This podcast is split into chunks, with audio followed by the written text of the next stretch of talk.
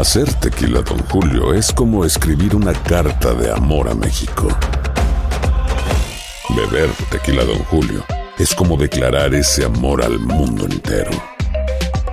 Don Julio es el tequila de lujo original, hecho con la misma pasión que recorre las raíces de nuestro país. Porque si no es por amor, ¿para qué? Consume responsablemente. Don Julio Tequila, 40% alcohol por volumen, 2020. Importado por Diageo Americas, New York, New York.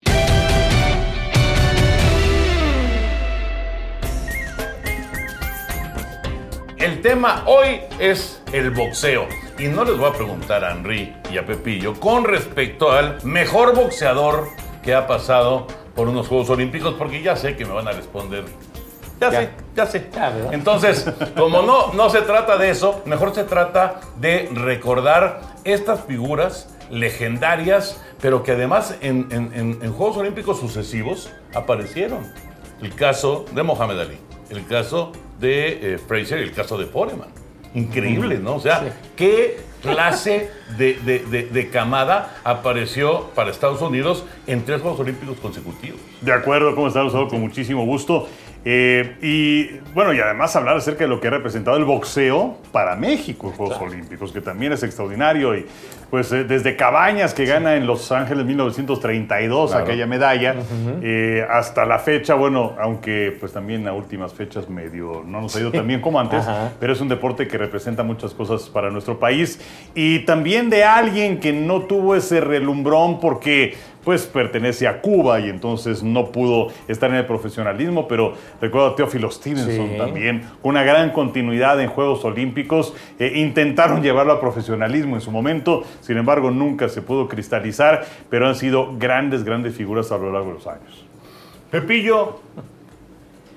Ya sé, ya sé que Mohamed Ali es tu superídolo. Sí, En sí, aquella bueno. época Cassius Clay. En aquella época, Cassius Cassius Clay, Clay. sí. Pero bueno, luego siguió Fraser y luego siguió Foreman. No, pues es que Y ligar, bueno, y, y más adelante también, claro, no, no, no en esos pesos, Sí. pero Sugar Ray Leonard. Sugar Ray. Leonard, que, que fue campeón. Oscar de la Hoya. Oscar de la Hoya. Floyd Mayweather. Floyd. Mayweather, claro. O sea, una camada de boxeadores impresionante. Un gran saludo para todos ustedes. Y, pero sí lo de, lo de Muhammad Ali, de Cassius Clay, más bien en 1960 en Roma es cuando, cuando surge la figura de él en peso semicompleto. Ese, ese es un buen punto. Sí. No fue campeón olímpico de peso completo, fue Sí, semicompleto. Sí. Y, y luego, pues, la gran historia de Muhammad Ali.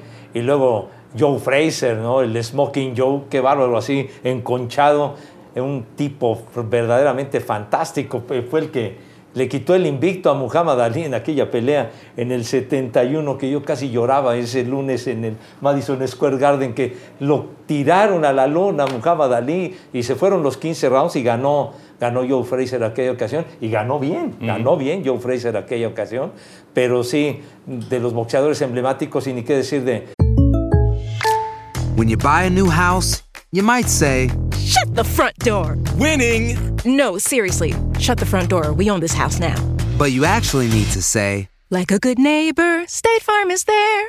that's right. The local State Farm agent is there to help you choose the coverage you need. Welcome to my crib. no one says that anymore, but I don't care.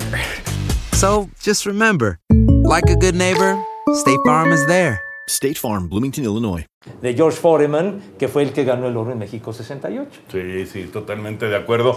Eh, eh, es curioso porque hay mil historias olímpicas, ¿no? Y mil historias de boxeo olímpico. Pero una, cuando, cuando nos dijeron que íbamos a hablar de box, inmediatamente me- me vino a la mente eh, el papá de André Agassi. El papá de André Agassi fue boxeador olímpico. Y es, o sea, son, imagínate nada, ¿tú qué vas a imaginarte a Agassi en algún tipo de relación con boxeo? Bueno, pues el papá fue boxeador olímpico. Pero bueno, regresando a lo que es el, el- el box y los representantes mexicanos, eh, la gran historia pues es de México 68, ¿no? Sí, sí, sí, sí, sí, por supuesto. Y bueno, Pepe la tiene perfectamente establecida. Yo me acuerdo más a partir de Alfonso Zamora en el 72. Bueno, claro, que, Zamora. que gana su eh, medalla, que además es campeón mundial. Pero bueno, lo de México 68, Pepe lo tiene aquí como si hubiera sido antier. Ay, es que, bueno, fue, fue, fue realmente fantástico. Ricardo Delgado ganando la medalla de oro y las peleas en la Arena México. Eh, Ahí se realizó Sí. el Se, se- boxeo. se alcanza, bueno, la, la tienes atrasito de ese edificio, Sí. donde estamos grabando, atrasito está la, la La- Arena México. La Arena México, sí, señor, muy bien dicho. Ricardo Delgado y luego lo de Roldán, que, Sí. que gana con un cabezazo que le dio su rival que era de Estados Unidos, eh, Roldán, que después no, no hizo gran cosa. Ricardo Delgado sí, sí fue al profesionalismo. Y Joaquín Rocha, Joaquín Rocha que ganó bronce dentro de los pesos completos, porque pues ahí Foreman verdaderamente era un fenómeno brutal. Verlo pelear a Foreman era algo increíble en aquella época. Sí, pero Rocha compartió podium, ¿no? Con- Claro, con sí, George ganó Foreman. medalla de bronce, Joaquín. Fueron tres medallas que se consiguieron dentro del boxeo en México 68. ¿Cuál, ¿Cuál de los boxeadores se casó luego con Cristina Rubiales? Ah, ese fue Ricardo Arredondo. Sí, ¿verdad? Sí, Ricardo Arredondo, que fue campeón del mundo. Ajá. Sí. Ya abriendo la página de sociales. Sí, sí, sí, es que me acordé también. sí. Ricardo Arredondo, claro. Bueno, eh, ¿qué tanta ventaja han tenido los boxeadores, no, no los europeos del este, pero sí los cubanos a lo largo de la historia enfrentando a, a boxeadores mexicanos, a boxeadores inclusive estadounidenses, eh, que no, no son, o no- todavía, porque en este caso en el boxeo, a diferencia de otros deportes, no terminan de ser profesionales, no se aguantan una o dos ediciones olímpicas y luego llegan al profesionalismo. Pero ¿qué tanto ha aprovechado el boxeo cubano esto? Yo creo que mucho, y hablaba acerca de Stevenson hace, hace un momento, pero Sí. también está un Félix Sabón, por ejemplo, ¿no? Sí. También una gran figura. Eh, lo que pasa es que también el deporte cubano a últimas fechas eh, como que se ha visto deteriorado porque los presupuestos ya no son los mismos que antes. Y es que, pues, eh, cómo era la situación con los países eh, que de alguna u otra forma compartían la ideología de la Unión Soviética y todos los que estaban detrás de... de- de- Detrás de la cortina de hierro, ahorita me acordé de los, de los polivoces, así que te paso el chicle. Este, detrás de la cortina de hierro, bueno, el deporte era una maquinaria de propaganda. Totalmente. Y entonces, bueno, pues Era para... orgullo, ¿no? Claro, por supuesto. Y para los cubanos lo era definitivamente. Y si en algo destacaba notablemente, era en el boxeo.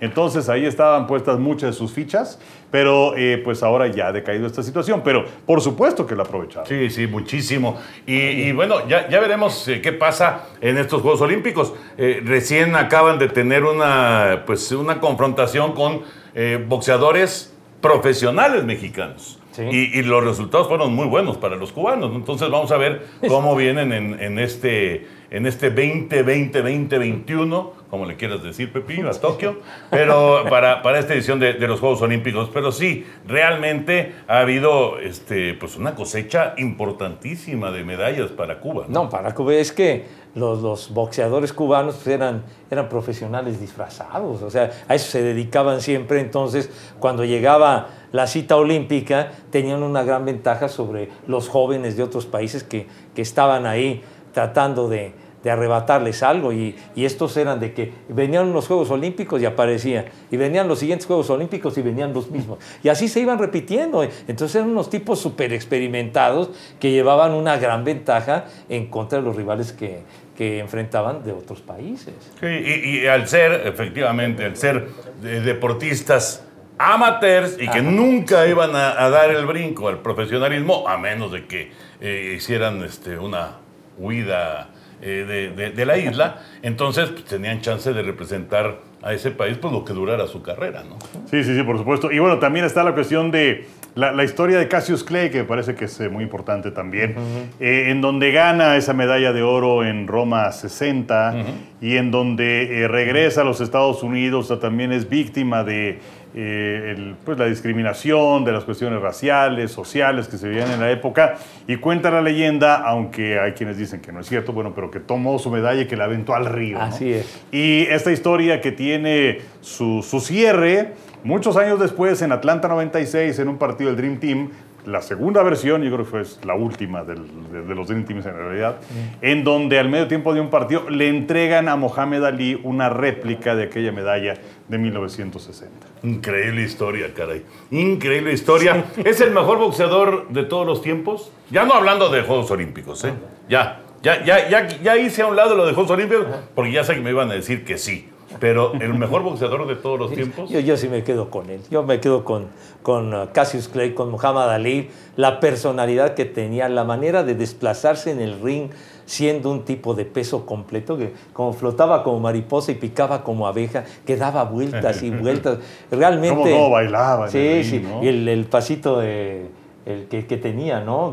Que le hacía como, como Chuck Berry, el del rock and roll, ¿no? El paso de la gallinita y toda la ¿no? Muy, muy, muy padre. Y la, y la- la categoría, el carisma de, de Muhammad Ali, realmente un, un idolazo para mí y yo me quedo con él definitivamente. Y ya como profesionales, las grandes peleas contra Fraser y contra George Foreman. Claro. Y además, Henry, este, pues ahorita los chavos están acostumbrados a, pues acá encontrar todo, ¿no? Y, y- y la información inmediatamente. En la época de Cassius Clay y luego Mohamed Ali, no había celulares, no había internet, no había la información al instante. Era esperar, no sé, a que llegara el periódico o, o a ver la transmisión en la tele, en el, en el canal 2, o en un momento dado, pues el Sport Illustrated, ¿no? Que, que cuántas portadas sacó el Sport Illustrated de, de Mohamed Ali. ¿no? Claro que por supuesto, y además Mohamed Ali fue designado como el atleta del siglo para muchas de esas publicaciones. Sí. Entonces hay que tomarlo en, en consideración. Una gran, gran figura que además tuvo un gran impacto en los medios de comunicación, un gran impacto social. Eh, también cambia de religión y al convertirse Hacer tequila, Don Julio, es como escribir una carta de amor a México. Beber tequila, Don Julio, es como declarar ese amor al mundo entero. Don Julio es el tequila de lujo original, hecho con la misma pasión que recorre las raíces de nuestro país. Porque si no es por amor, ¿para qué? Consume responsablemente. Don Julio Tequila, 40% alcohol por volumen, 2020. Importado por Diageo Americas, New York, New York. eh, al musulmán, eh, pues entonces eh, no va a la guerra, Exacto, entonces sí. eh, lo suspenden varios años, deja de, de- Bueno, de pelear lo- tres, lo cuatro iba- años. Lo iban a echar al, al botellón. Pues sí, va a ir al tambo. campeonato Sí, mundial, Entonces todo. sí, es, es un hombre más allá de lo que realizó en el ring. Totalmente. Y el encendido del Totalmente. pebetero, ¿se acuerda? Ah, no, bueno, ese para mí es, es- quizás es, es el momento que más aquilato de los que me ha tocado ver en Juegos Olímpicos. Increíble, increíble momento. Bueno, antes de despedirnos, eh, en la versión anterior de este bonito podcast, hablábamos acerca del tenis y de Chente Sarazúa y de la medalla que, que consiguió México en dobles en el 68 como deporte de exhibición. Y teníamos la duda de quién había sido el compañero de Chente Sarazúa. Que lo tenemos a Chente, pues aquí muy cercano, ¿no? El compadre de Henry, nuestro compañero de muchos años, y pues lo conocemos desde hace un montón de años. Pero bueno, ya, ya Chente te dijo quién fue su compañero. Sí, el pelón nos una. El pelón nos una y además la pareja a la que vencieron, encabezada por Manolo Santana, que ya había hecho Pepe, que había sido el medallista de oro en singles. Entonces, eh, pues sí, fue el pelón nos una.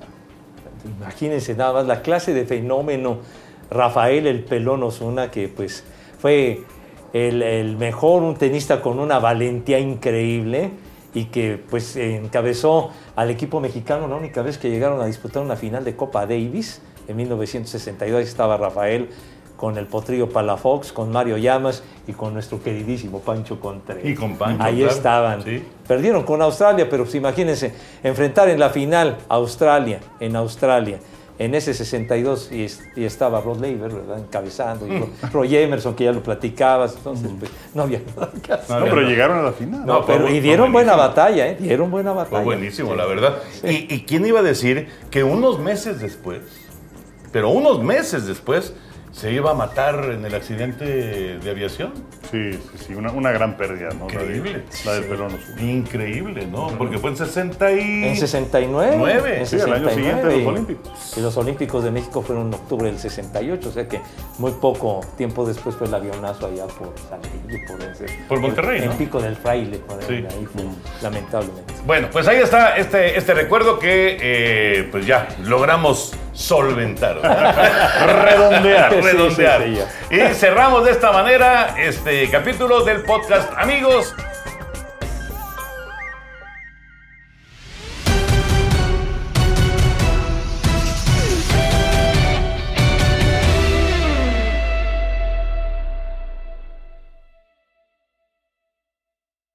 Boost Mobile tiene una gran oferta para que aproveches tu reembolso de impuestos al máximo y te mantengas conectado. Al cambiarte a Boost, recibe un 50% de descuento en tu primer mes de datos ilimitados. O, con un plan ilimitado de 40 dólares, llévate un Samsung Galaxy A15 5G por $39.99. Obtén los mejores teléfonos en las redes 5G más grandes del país. Con Boost Mobile, cambiarse es fácil. Solo visita boostmobile.com. Boost Mobile, sin miedo al éxito. Para clientes nuevos y solamente en línea, requiere AroPay. 50% de descuento en el primer mes requiere un plan de 25 dólares al mes. Aplican otras restricciones. Visita boostmobile.com para detalles.